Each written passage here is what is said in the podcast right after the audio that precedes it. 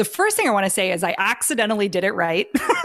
and I laugh because, you know, having a coaching business, a training business, a consulting business prior to building software, so much of what I learned in building my business, while it seems like, wait, what does software have to do with coaching? You could say literally nothing, but it's actually everything because it's marketing and bootstrapping and like making the money work and pulling in the capital but through products and services, right? And so I did what a lot of people do in this space is pre-sell something before you have it, right? And that was something I was teaching with my course creators was don't make slides, just show up and teach live and I'll show you how to do that. You're listening to the Move to Millions podcast with Dr. Darnyelle J. Harmon. If you're ready for high level conversations that position and prepare you to move your company, cash flow, and connection to and beyond the million dollar mark, let's get this party started.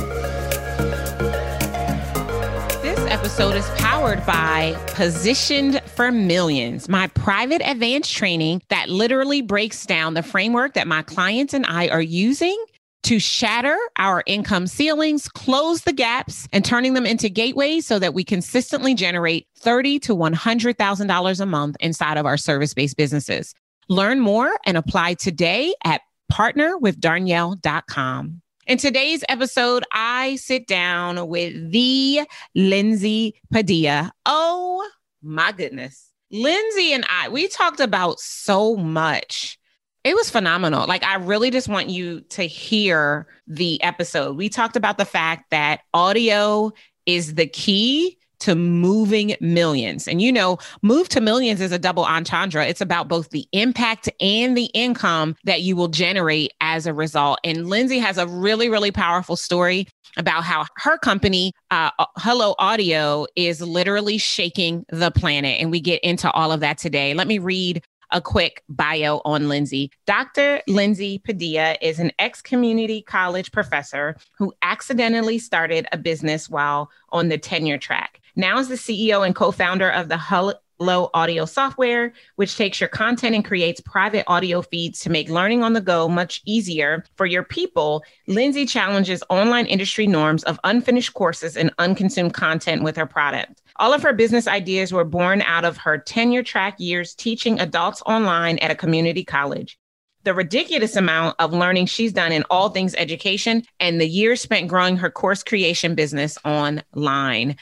I am really excited for you. If you've never had an opportunity to experience Lindsay, you're welcome. If you've experienced her in the past, you're welcome. Either way, your life is about to become so much richer from everything that we talk about in this interview. I want you to grab pen and paper, take three powerful deep breaths, and then join me for my conversation with Lindsay. Lindsay, Lindsay, Lindsay, I am so excited to welcome you to the Move to Millions podcast. How are you today? I am doing fabulous and I'm waking up early for you. And I said, I only for Darnyelle will I wake up at 8 a.m. and do a podcast. I am so appreciative. I so am.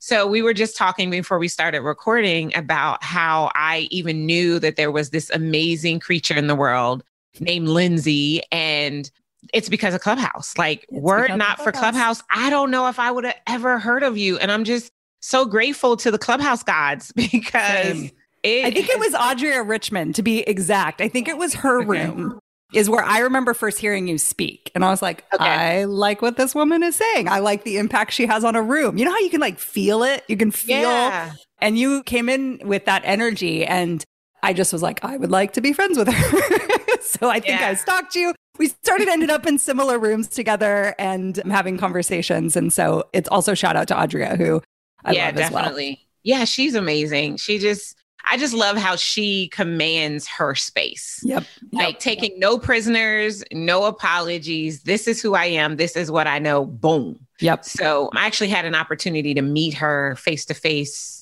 about a year ago, right before COVID happened, mm-hmm. one of my clients was hosting an event and she was an attendee of that event. Oh, cool. so was, I've heard your name. Now I can put, you know, everything together. Yeah, I so, knew her from Stu McLaren Tribe. Okay. Actually. Yeah. yeah. So we got to hang out. She went to the live event. We both went to the live event and we pretty much hung out the whole night that he puts on like a party, almost like a prom. it feels yeah. like a prom when you're there, but it was nice.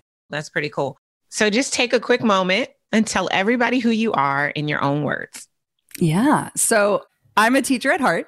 I've spent my whole life uh, studying to be a professor. And I was a sociology professor at the community college level. And my husband also was a physics professor. And I was committed to that path and it was my dream job. I think that's really important to share with people because I actually yeah, accidentally started a business. I got just a little taste of what I could bring in outside of teaching. I remember hitting my first thousand dollar month and I was like, oh, this could be really big. Why would I settle for just that extra thousand when it could be something even bigger? And once that idea kind of planted in my head, that became the end of my teaching career. And I had left by the end of that actual school year. So, or not school year, sorry, calendar year 2016 is when I left December 2016. But yeah, and I had a little bit of an identity crisis early in my in my business building because I truly did love teaching. And so it was always about how could I come back to that? Because I believe that is truly like the center of who I am is being an educator. And now building a business and growing companies it's more about having a bigger impact outside of the walls of an institution and so that's kind of what I've been doing for the last six, wait, I guess it's not entirely six years, five and a half years since I left teaching. That's pretty cool. I um, fancy myself a teacher too. Yeah. I always loved teaching. I still love teaching. I mean, a part of the reason that I do what I do in my business, I'm teaching, right? And it's mm-hmm. the part I love the mm-hmm. most. I have the coaching skill. There are people who consider me a business coach, but I do very little coaching, very little. I'm either telling you what to do or I'm teaching you how to do something like that. There you go. Gist of it. But I definitely feel you on the getting a glimpse of what is possible, mm-hmm. right? When I was in corporate America, I had, I was engaged to be married the first time. That's a whole nother podcast, not even an episode on a podcast. This is a whole nother podcast. But after my first engagement fell apart, one of my good girlfriends invited me to a Mary Kay skincare class. And so I started as a little closet beauty consultant. I didn't really want anyone to know because I'm a vice president and I've got this big title and all of that. But I remember the first day I passed the catalog around and I made 600 bucks in like 30 minutes. I was like, oh, wait a minute.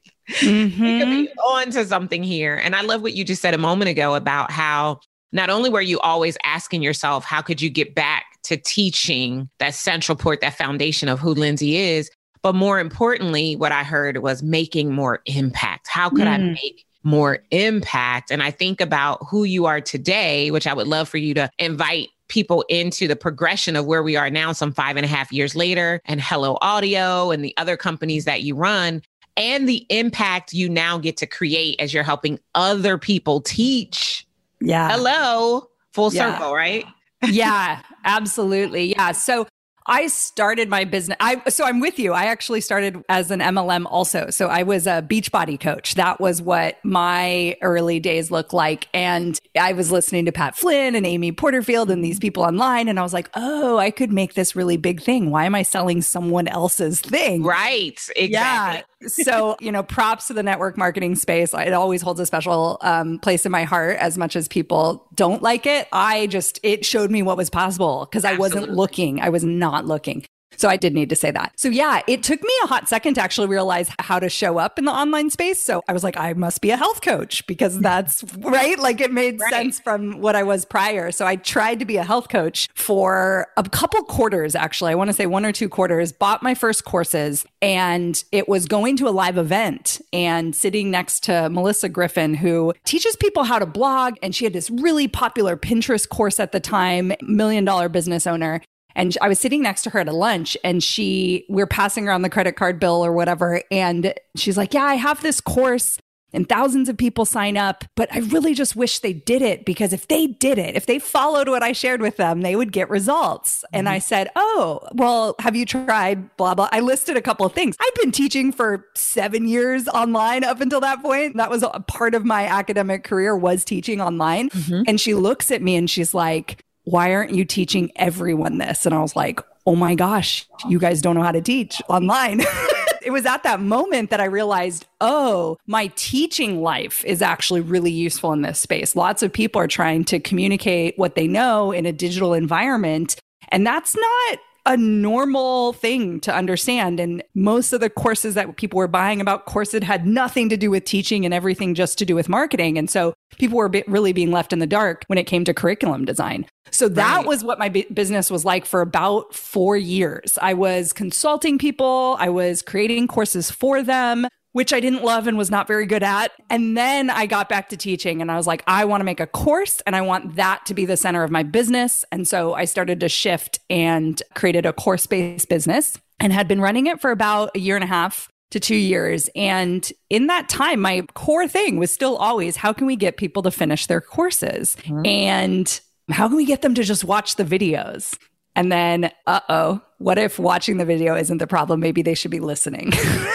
maybe if we can remove as much friction as possible. And so that was where we got the early idea for Hello Audio was just, you know, recognizing that, yeah, while a lot of people in the space put a lot of time into their slides and these beautiful videos and cameras and amazing course experiences, some people do that, not everybody there's also this space for you know being able to learn on the go and to be able to multitask and all of that. And so we just kind of asked like you know the mp3 under the course video was just not cutting it. Like it wasn't being consumed in that fashion. And it's you know podcasts have figured it out right? Podcasts are where we learn audio or can listen to audio and speed it up and all the things. And so yeah. yeah, it was that early idea. It was literally called Podcast Your Course at the time.com. And I sold lifetime licenses to a product that didn't exist. And I was like, well, if enough people raise their hand, we'll build it.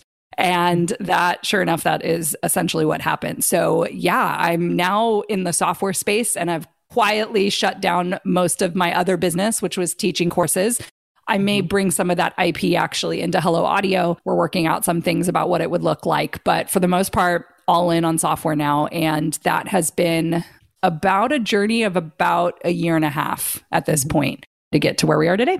Awesome. I love it. I just think that it is so powerful to, first of all, to have asked yourself that question, right? And so, mm-hmm. everyone who is listening right now, like when you can take what you do and simplify it down to the one question that's going to lead to the impact of millions, something amazing can pop out of it. And so today we have Hello Audio, which is a platform that takes your coursework, your content, your teaching, and puts it in an audio feed that allows your clients, students, and learners to learn on the go without the friction yes. that you talked about. And I mean, I only just discovered you a couple months ago, and now I just discovered Oh Hello Audio.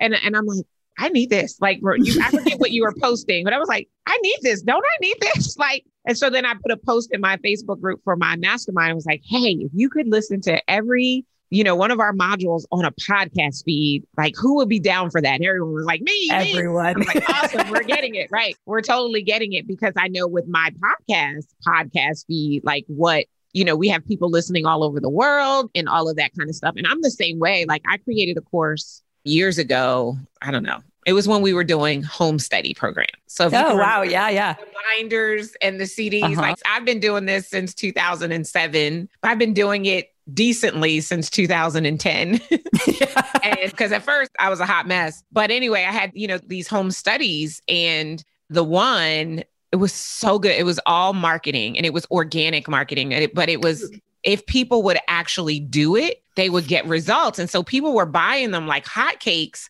And we check in just 30 days later and they're like, oh, I haven't even opened it yet. And I'm like, dude, like your whole business life is in there, right? Mm-hmm. So then I mm-hmm. ended up turning around and writing a book, Market Like a Rock Star, to take the oh, crux nice. of the marketing system and put it into a, a, physical book that people would read. And I always was like, if I could just get people to actually go through the content, they would do it. I had a person who purchased that course. It was way years later. And she's like, I decided I finally, I had hit a rock bottom in my business and wasn't making enough money to hire anyone to help me. And so I decided to crack open the course, right? We ended up changing the name, but it was essentially the position to profit marketing success formula.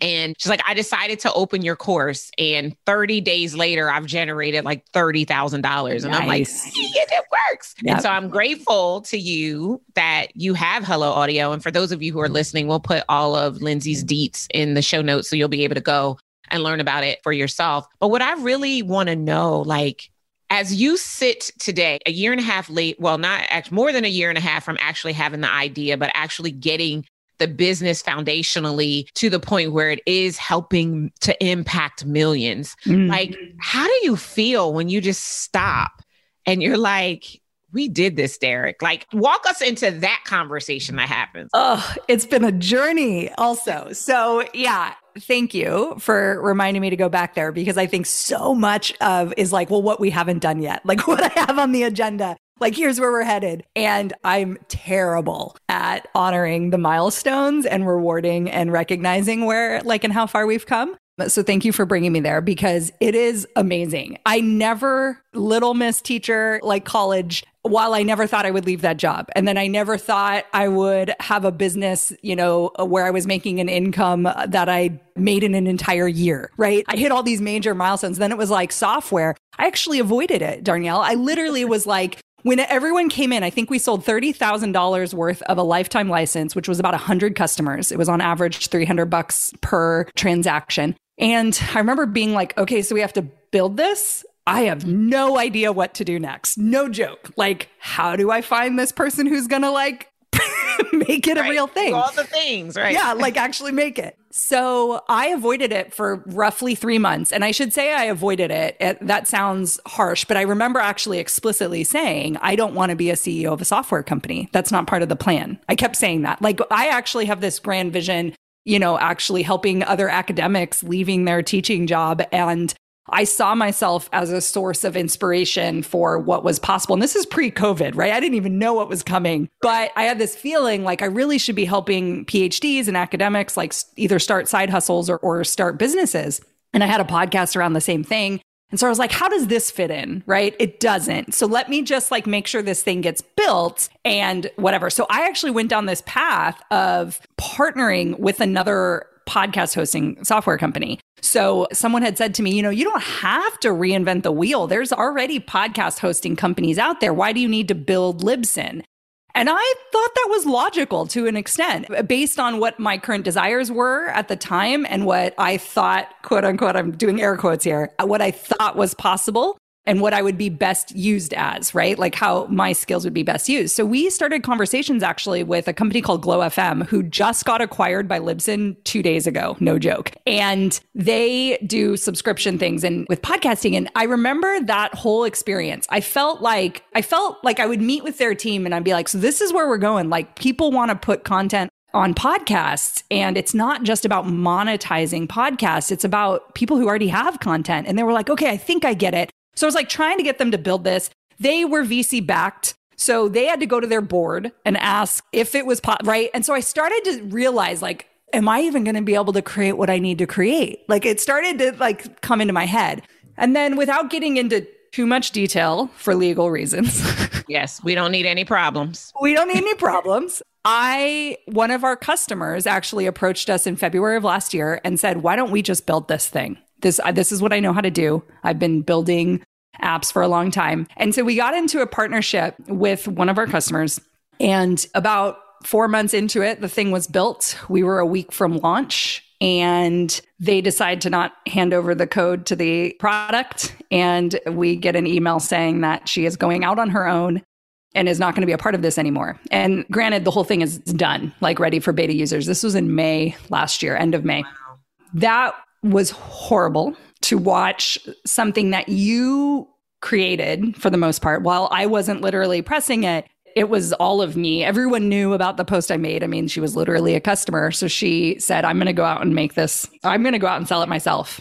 And we got the legal advice and said, you could go after that code because it is rightfully yours. You all co own it, by the way. Whether or not, if you create something with another person, there is joint copyright, whether or not things are assigned or anything. It's actually just like built into the process. So she was claiming she owned it outright, which is wrong. And our lawyers were like, well, you have two options. You could fight her for that code because you totally deserve it, or you could build it over and just start from scratch and you know beat her in the marketplace so to speak so in june of last year middle of covid we were like i guess we're rebuilding it so we found a new developer and it took us a hot second to be able to have the working product by September. We actually went through another developer. But man, what it felt like to actually have real software that we created in the hands of people who were super excited about it was unlike anything I've ever felt, especially with that journey.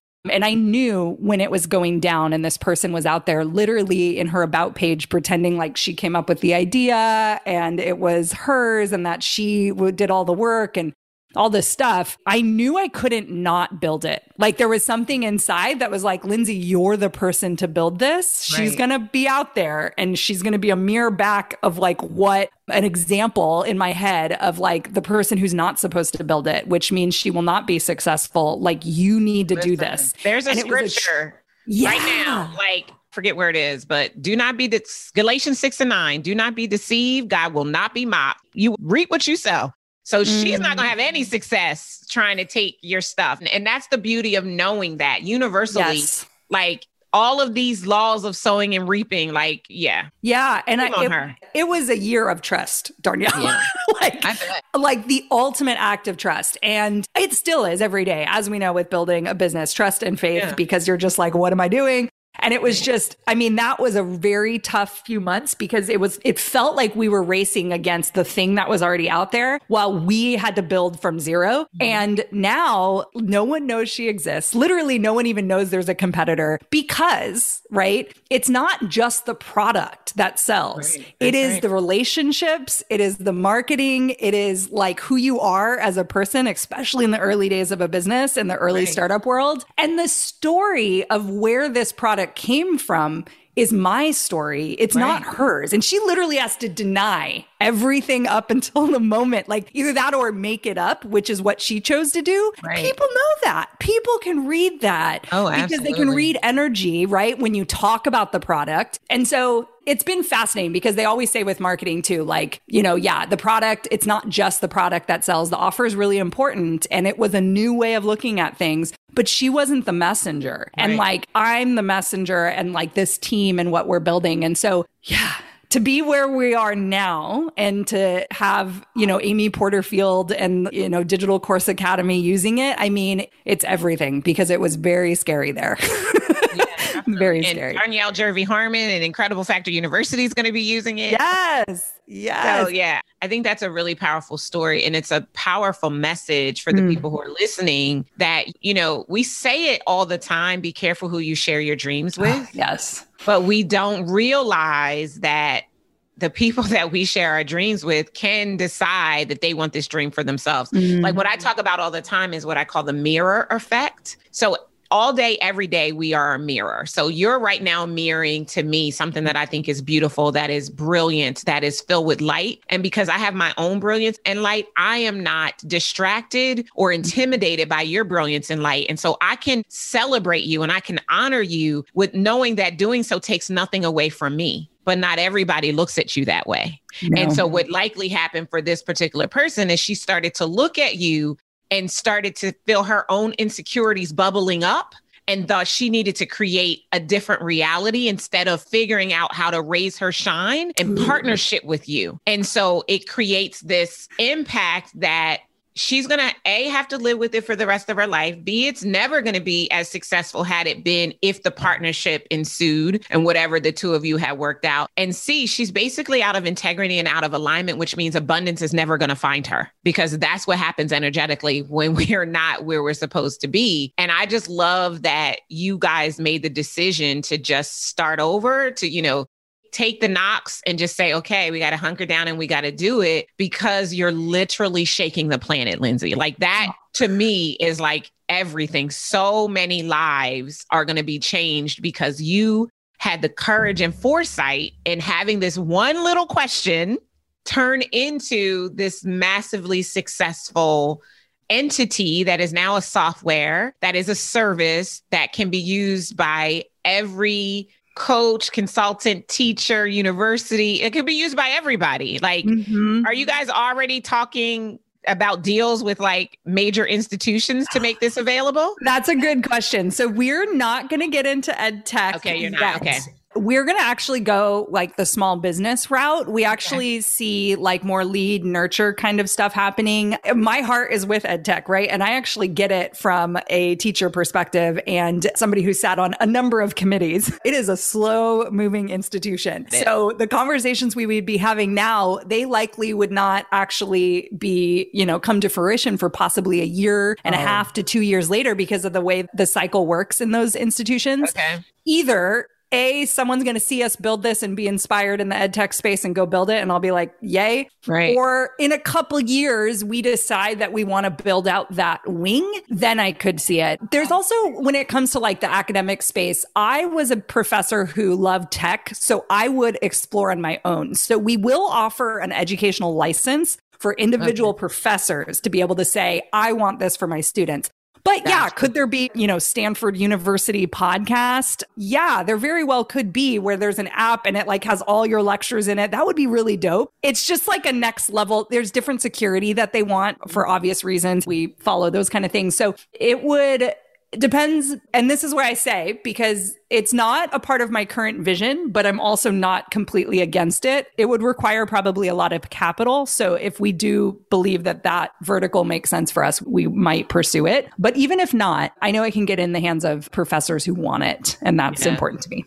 Yeah, that's pretty cool. I just love this idea of using audio to move millions. Like, mm. you know, hmm. when there is no barrier to how people receive the information, which I think is yeah. why, you know, podcasting in general is so popular. Why Clubhouse now with this billion dollar mm-hmm. valuation is like taking the world by storm in such a short period of time. Like it's just something yep. magical that happens when people can listen. I was last week I was with my clients at my mastermind retreat and one of my clients, her daughter is now about to graduate from or she just graduated from high school, she's going to college. And when we started working together, her daughter was like 10. Mm, and she's wow. like she grew up listening to you in the car because they would download the MP3s and you know all of that. And so I just think about how we have so much of an opportunity with our little people, you know, especially because from birth to the age of seven, we're determining who they're going to be when they're 40. Yeah. Yeah, that's a whole nother podcast episode. but we have the ability now because of Hello Audio to be able to share impactful, inspirational, educational, empowerment content in a forum that allows the entire car or the entire family to benefit from the mm. skills that'll be developed as a result of listening to the teacher, i.e., the course creator, the coach, or whomever, share how to do a specific thing, which I think is really, really powerful. I love when you put it like that. It's true. It's true. Yeah. so it's so good. And it's, like just the thought like i remember when my podcast like we were like number one in hong kong. Like okay. I'll take it. I'll take it right? But it was like it was so cool because i remember in 2015 i spoke at the million dollar roundtable which is apparently a big deal. I didn't know but it's apparently a big deal. My breakout session had 2500 people in it. Dang 2,500 people in a breakout session. I literally, Lindsay, I was in my room and I went to go to the bathroom and I went outside. They hadn't opened the doors for people to come in and there was a line all the way around the convention center. Like I literally took a quick video of it. I was like, people are not going to believe me when I tell them this. And the majority of the people were Asian. So all of those Asian countries. And I was translated into six languages in the back Whoa. of the room. So when I think hello audio and the impact of it, you know, like and it was so funny because like I would say the joke in English, and then like you know the translators would do their thing, and then like a minute later everyone would laugh. Everyone laugh. It's funny. Like I wish I could know because like one of my jokes is like, well, it's kind of a joke about being born in the projects. Like I would love to know the equivalent in Mandarin of being born in the projects, right? How they translate the surreal thing. And so when I think about using audio to mm. impact mm. millions, which you know is a big part of what we talk about here, move to millions is the impact. I just celebrate you because I just think it's phenomenal. And I think it's so simple. It's to me as simple as the sticky, right? Mm. Like whoever created the sticky like I need to remind myself with tape with adhesive on the back. And it's so it's like the same thing. It, it seems so simple. Why didn't somebody else think of it? But at the same time, they didn't because this was your destiny. This is what you're yeah. supposed to create for the world, which I just think is so powerful. So let's talk a little bit about because I know that there are a lot of people. I did some development work to create my own software. The name for it is Jervey. Like my clients named it. They were oh, like, your, your maiden name. And I'm like, oh, it's not operational because I had the specs created, but I didn't take the next step. And now when I just saw the other day that Canva just got a billion dollar valuation I'm like, you need to develop your software and stop playing, right? Mm-hmm. So let's talk a little bit about the process. Like, so we have an idea to solve a problem that software will make simple to yeah. solve, right? But there's so many, you alluded to it. There's so many moving parts. There's so many things you have to do. And I know a big part of that is getting access to the capital that it will take to put this together. I have a client who developed an app, I don't know, 100K later the app is still needing stuff to be fully operational for the world. So, what are some of the ideas you have around how we can take these ideas that we have that become software as a service or SaaS as we know it in the marketplace and to get the capital that we need so we can impact millions? Like, what does that look like? Yeah. Oh, I have a lot to say on this. And it's something that I've learned. I mean, this is fresh, y'all. This is like since probably August, September of this last year really starting to dive into what this looks like. So the first thing I want to say is I accidentally did it right. and I laugh because, you know, having a coaching business, a training business, a consulting business prior to building software, so much of what I learned in building my business, while it seems like, wait, what does software have to do with coaching? You could say literally nothing, but it's actually everything because it's marketing and bootstrapping and like making the money work and pulling in the capital but through products and services, right? And so I did what a lot of people do in this space is pre-sell something before you have it, right? And that was something I was teaching with my course creators was don't make slides, just show up and teach live and I'll show you how to do that. So, of course, when we thought of Podcast Your Course, we realized that we could do a service for them until the product was made. So I didn't feel like I was selling nothing. And so people could take us up on us manually creating it for them. Well, that was quite a lift, right? For like $300 lifetime, whatever. We knew that that would be the what's the word? The validation that we needed, like actual credit cards and we knew that not everyone would ask to have their thing created, and majority didn't actually. I would say about a third of all lifetime users took us up on us manually building their feed for them.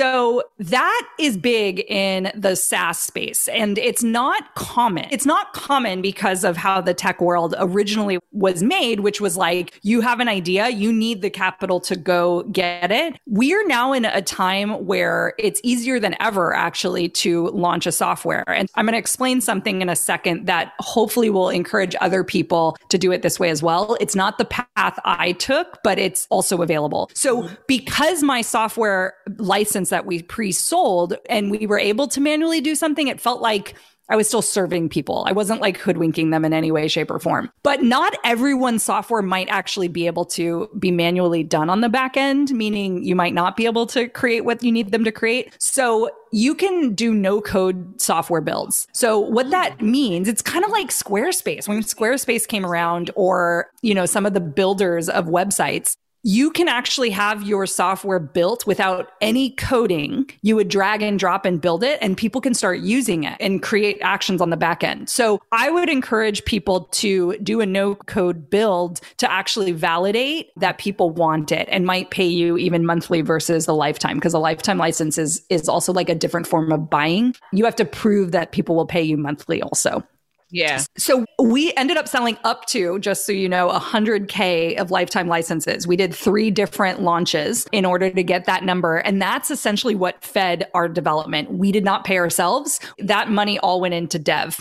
And we had what they called tech debt at one point where we had software we didn't like. I alluded to it that it happened last year after our original misstep there. Not misstep, whatever, part of the journey actually. And so we lost some cash in that, but it's kind of part of the process. And so because I'm scrappy and I'm a business owner, we're like, what offer can we come up with to like find the cash to be able to continue exactly. to build it? Right. Right. I tell people yeah. all the time as an entrepreneur, you have a printing press out back. You should never yes. say I can't afford it. You should say, what can I sell to get this money? Like yeah. every single time. Yeah. And so we've been working with this developer who's amazing. And Bill has actually been he calls it getting to prod production for like six startups. So knows the space really well. We were another one. And when he saw what Nora and I were able to do and sell, he's like, I've never, this is great. You guys are going to do great. And it's like, oh, we just got in a Facebook Live, created an offer, opened a cart, and made 30 or 40K. No big deal. And he's just like, there's so many startup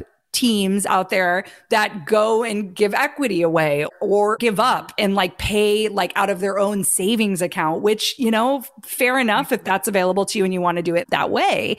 So he just was like, Oh, I get it. You guys can make this happen. So that was cool because I think that showed our developer that we really truly were taking this very seriously and we wanted this to last and continue. So then the next phase of the process was I connected with the CEO of Thinkific which is the learning management software. And they had just raised a series B, I think like 330 million or something like that. And I was like, oh, congratulations on the raise. And I was like, you know, hey, we should connect because I'm like kind of curious about what that could look like. Should we do that? And he's like, I'd love to tell you like how I started Thinkific and all of that. So Greg ends up writing me my first check and that starts the journey of raising capital. And it was at that moment. So I want to paint this picture because this is where it is a little different than the coaching space. And I decided to make the choice you know, I decided to raise capital versus launching in so many words. I shouldn't say it like that because that's not entirely true, but we had a path for a launch process. We had a path to potentially do partners, which we're still executing on. Okay. But raising capital was this journey that I think I couldn't not do. And something in me, I'm back to this like inner knowing and the calling type of stuff. I felt like going through this and raising capital was actually part of what I needed to learn to actually model it to people in our industry,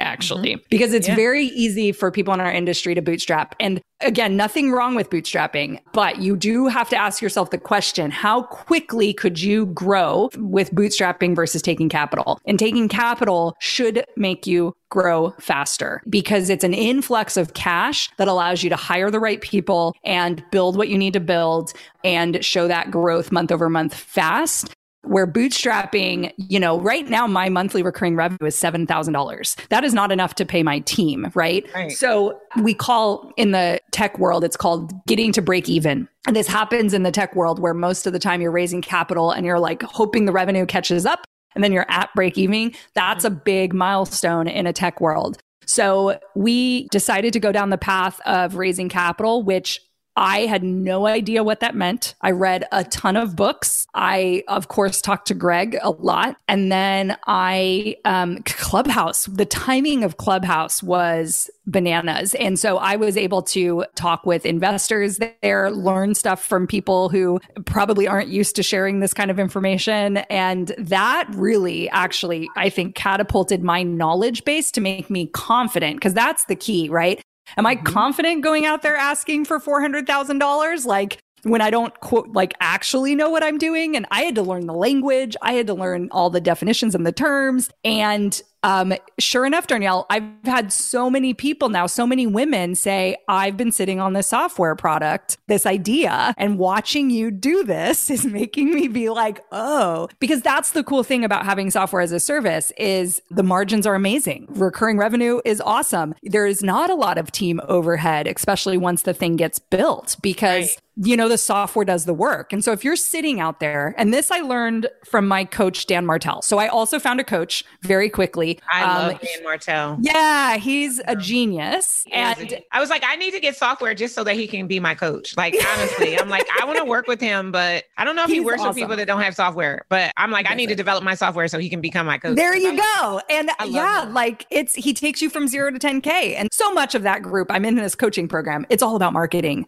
These mm-hmm. folks don't know how to build, you know, a webinar. He teaches webinars. So I take that and I'm like, okay, cool. I am like already like 10 steps ahead and they're just starting, which just honored the journey up until that point, which I think is really important too. While I feel like I don't know what I'm doing and I'm throwing air quotes again, the reality is, is I do. And this business has got, like my previous business got me to that point. My teaching career got me to that point. All the years of education got me to that point, which is why I'm the person to deliver it. Yeah, there are these moments where you're like, oh, everything does make sense. Everything, every step that I took does lead to here. And it's not even what I would label as a mistake, even that experience with that partner. I'm grateful for her. She's the person who literally shook me and said, Lindsay, we should build this. If right. she hadn't said that, I probably would have partnered with Glow because I I wasn't looking to build it and I wasn't trusting that I could do it with the right partners. And, and the reality is, is she was totally the right partner. She had the skills we needed. It sucks she turned out to be a bad person and not a bad person, but like I think I actually think something has happened to her in a previous business deal. And I think that came up for her and she panicked, like you said, in the mirror of looking at me being the CEO. Something was not there. But I'm grateful to that happening as much as it was kind of the one of the worst things ever to happen to me in business. It literally made me build it.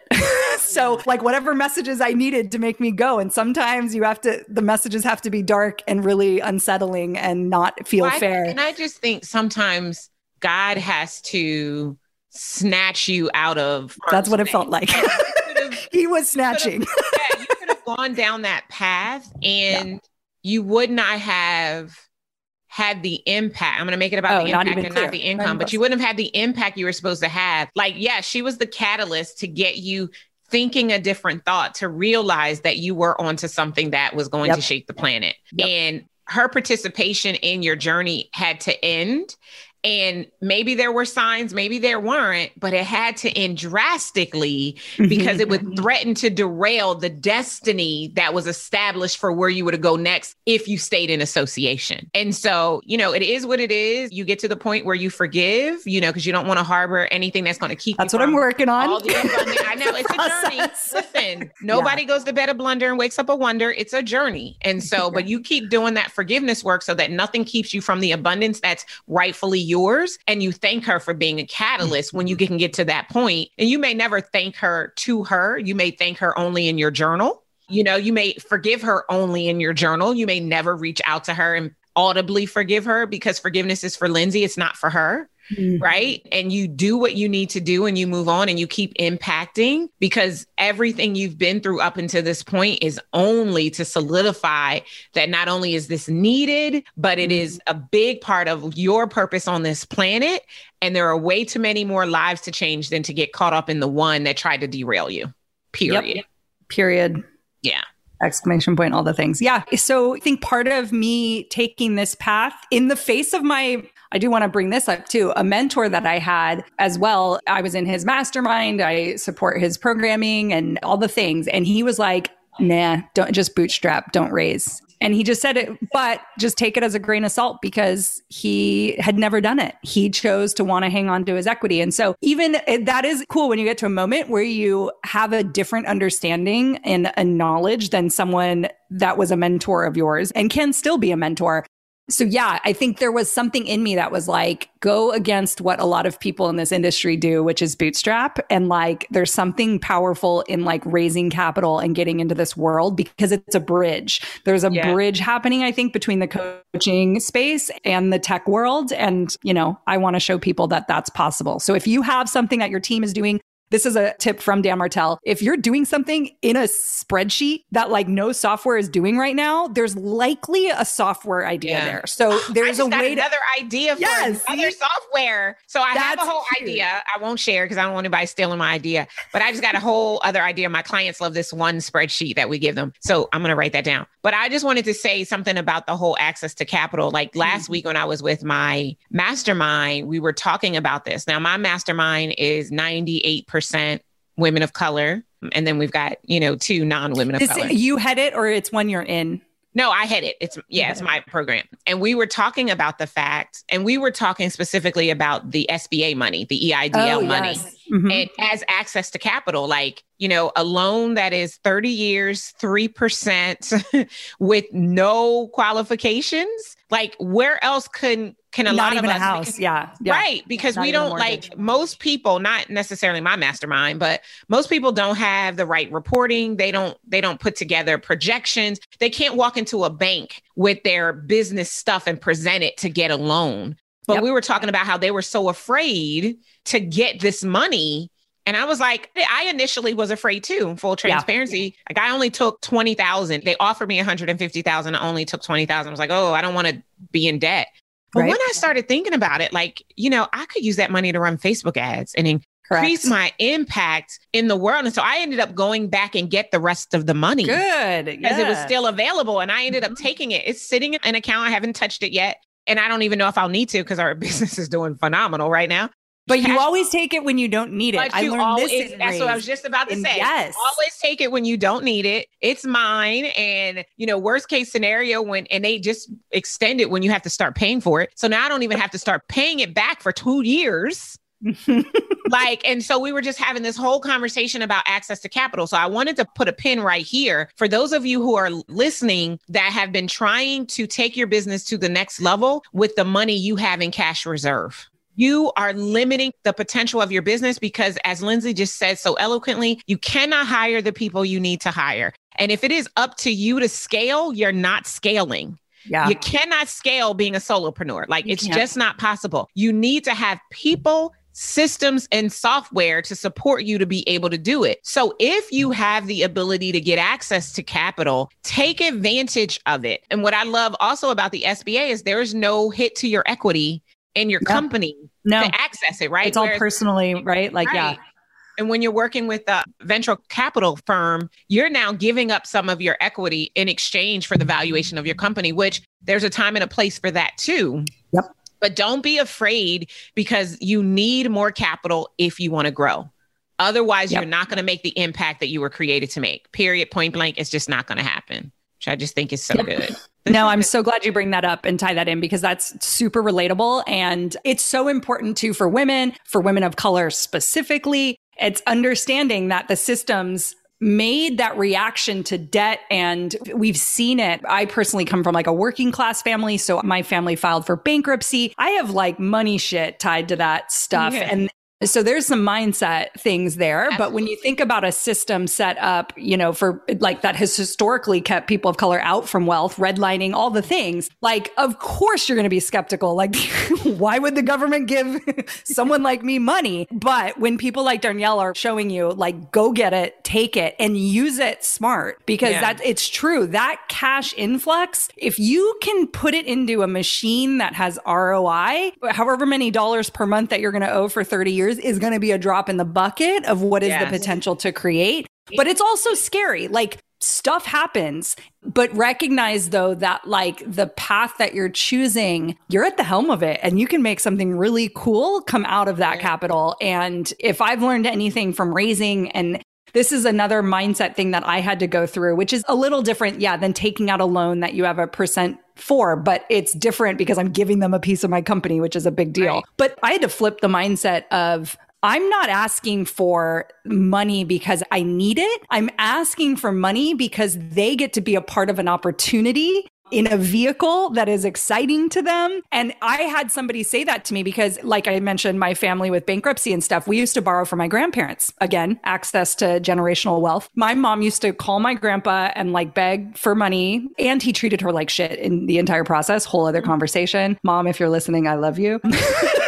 Love it's you, like Mom. a whole I love you, mom. But it's a whole thing, right? Like, and I thought asking people for writing a check, just 25 to, you know, 500K, just a check, like no one does that without strings, right? Or I'm begging for it, right? I have to do it. And I had to get that flip. And they're like, no, you're bringing a gift. You're Right. bringing an opportunity. yeah.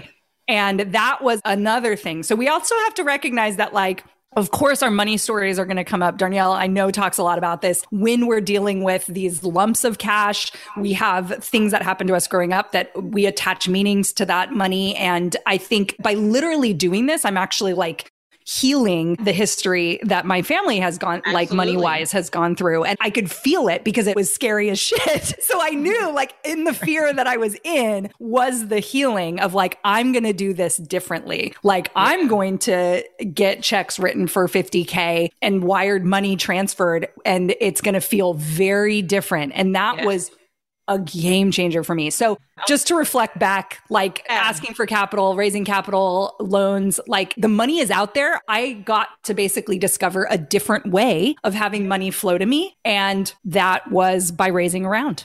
Yeah. And you have to realize that you deserve it. It's all a deserve issue, right? And it's because mm-hmm. regardless of any of it, it's we're constantly questioning do we deserve it? Did we do something right? Did we do something right? Yeah.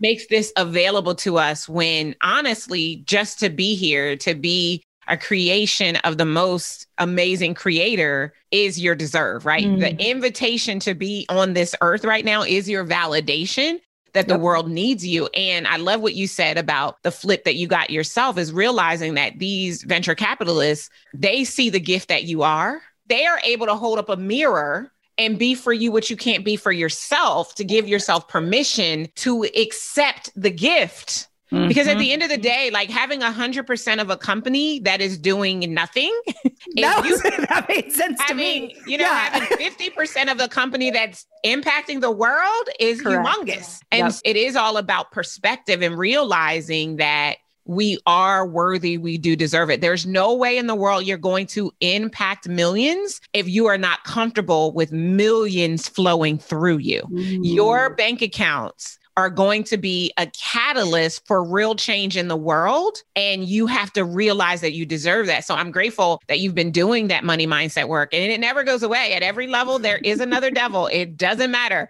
Like. I remember I was just telling my clients next last week, like we're at the point now, and you know, my goal is to get to 10 million in three years. We've been, you know, sputtering around this one and a half to two million dollar space forever.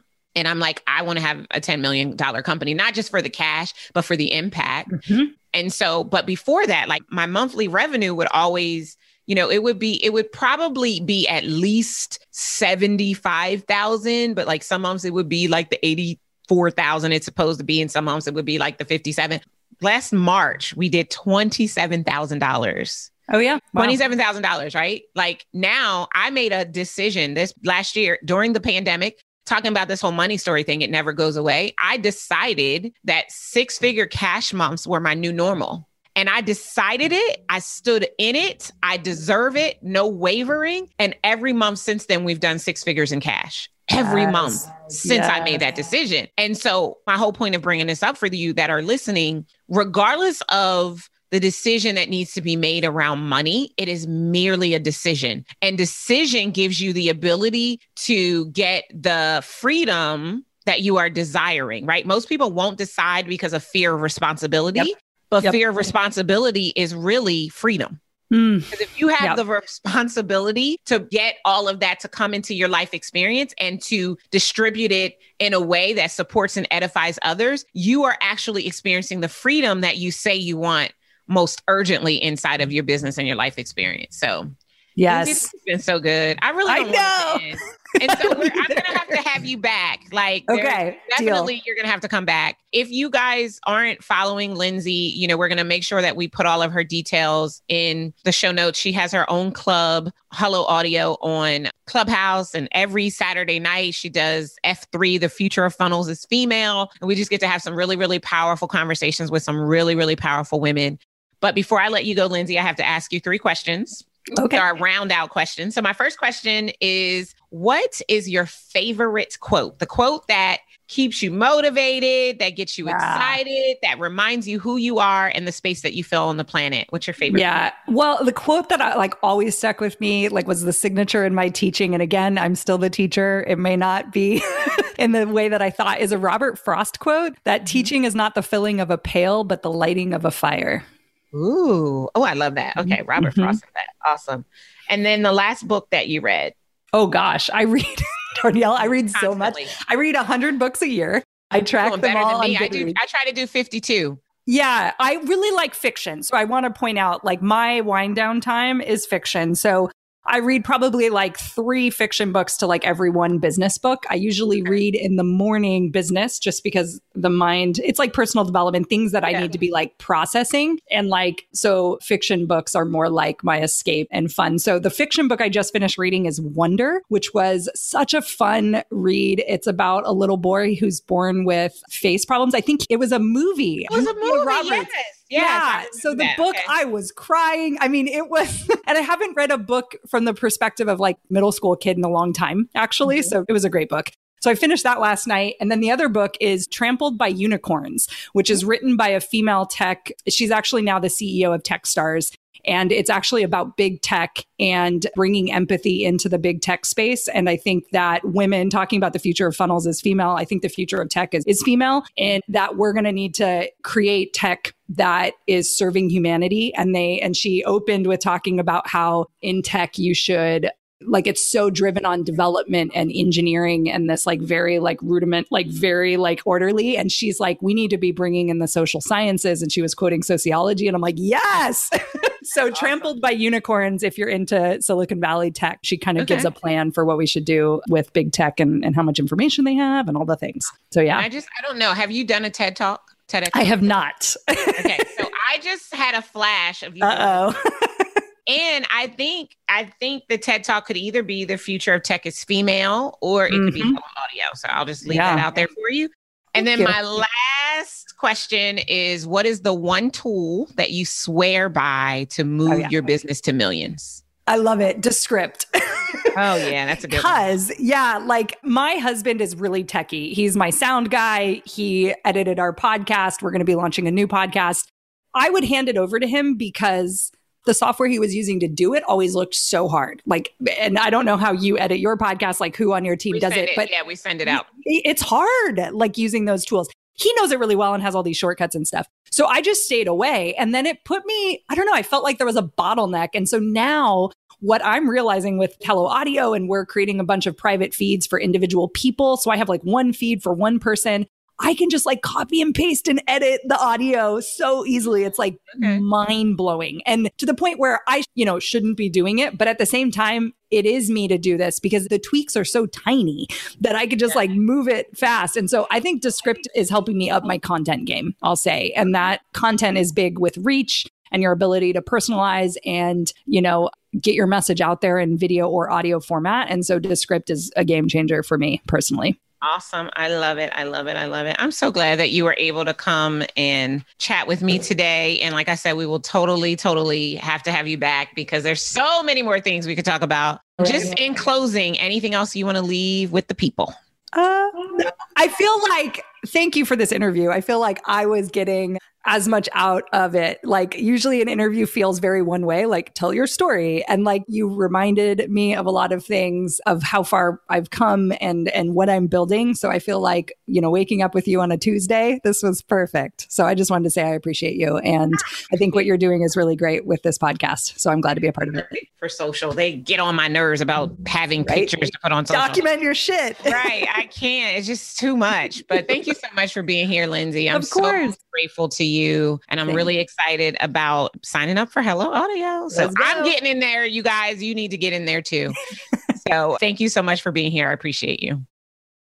I told you that it was going to be a really, really powerful conversation that I just had with Lindsay. If you enjoyed our conversation and you want to connect directly with her, you want to make sure that you check out our show notes because that'll give you a link to the website to learn more about her and Hello Audio and all of those good things. There were so many powerful things that we talked about in the interview. I think the thing that stands out for me the most was just finding a need and solving it. This all started because she realized that there was a gross need in the marketplace for people who were creating courses and content online. And she literally just asked herself, How can I get people to finish my course? And she endeavored to remove as much friction as possible from the process.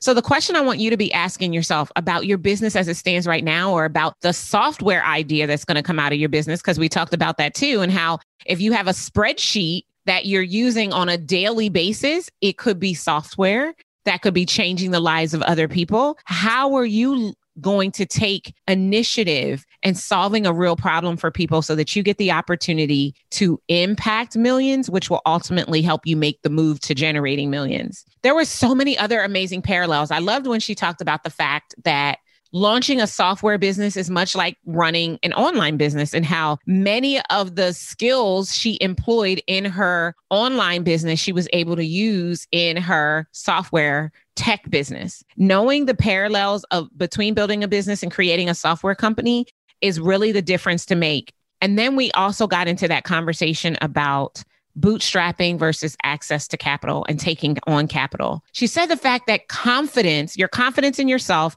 your confidence in your ability to, your confidence in the way you see yourself in your deserve level as it pertains to money is going to determine whether or not you try to do it the slow route or you do it in the way that's going to garner the most amount of impact for the people that you want to serve. Regardless of anything, I hope that you realize that you right now are literally sitting on a gold mine. You're sitting on the solution that people are actually seeking right now.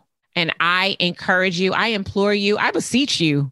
I know we probably don't really talk in beseech language these days, but I beseech you to literally ask yourself that very simple question and see what comes up because I believe that it could be the key to you making the move to millions. I'll see you next time. Take care.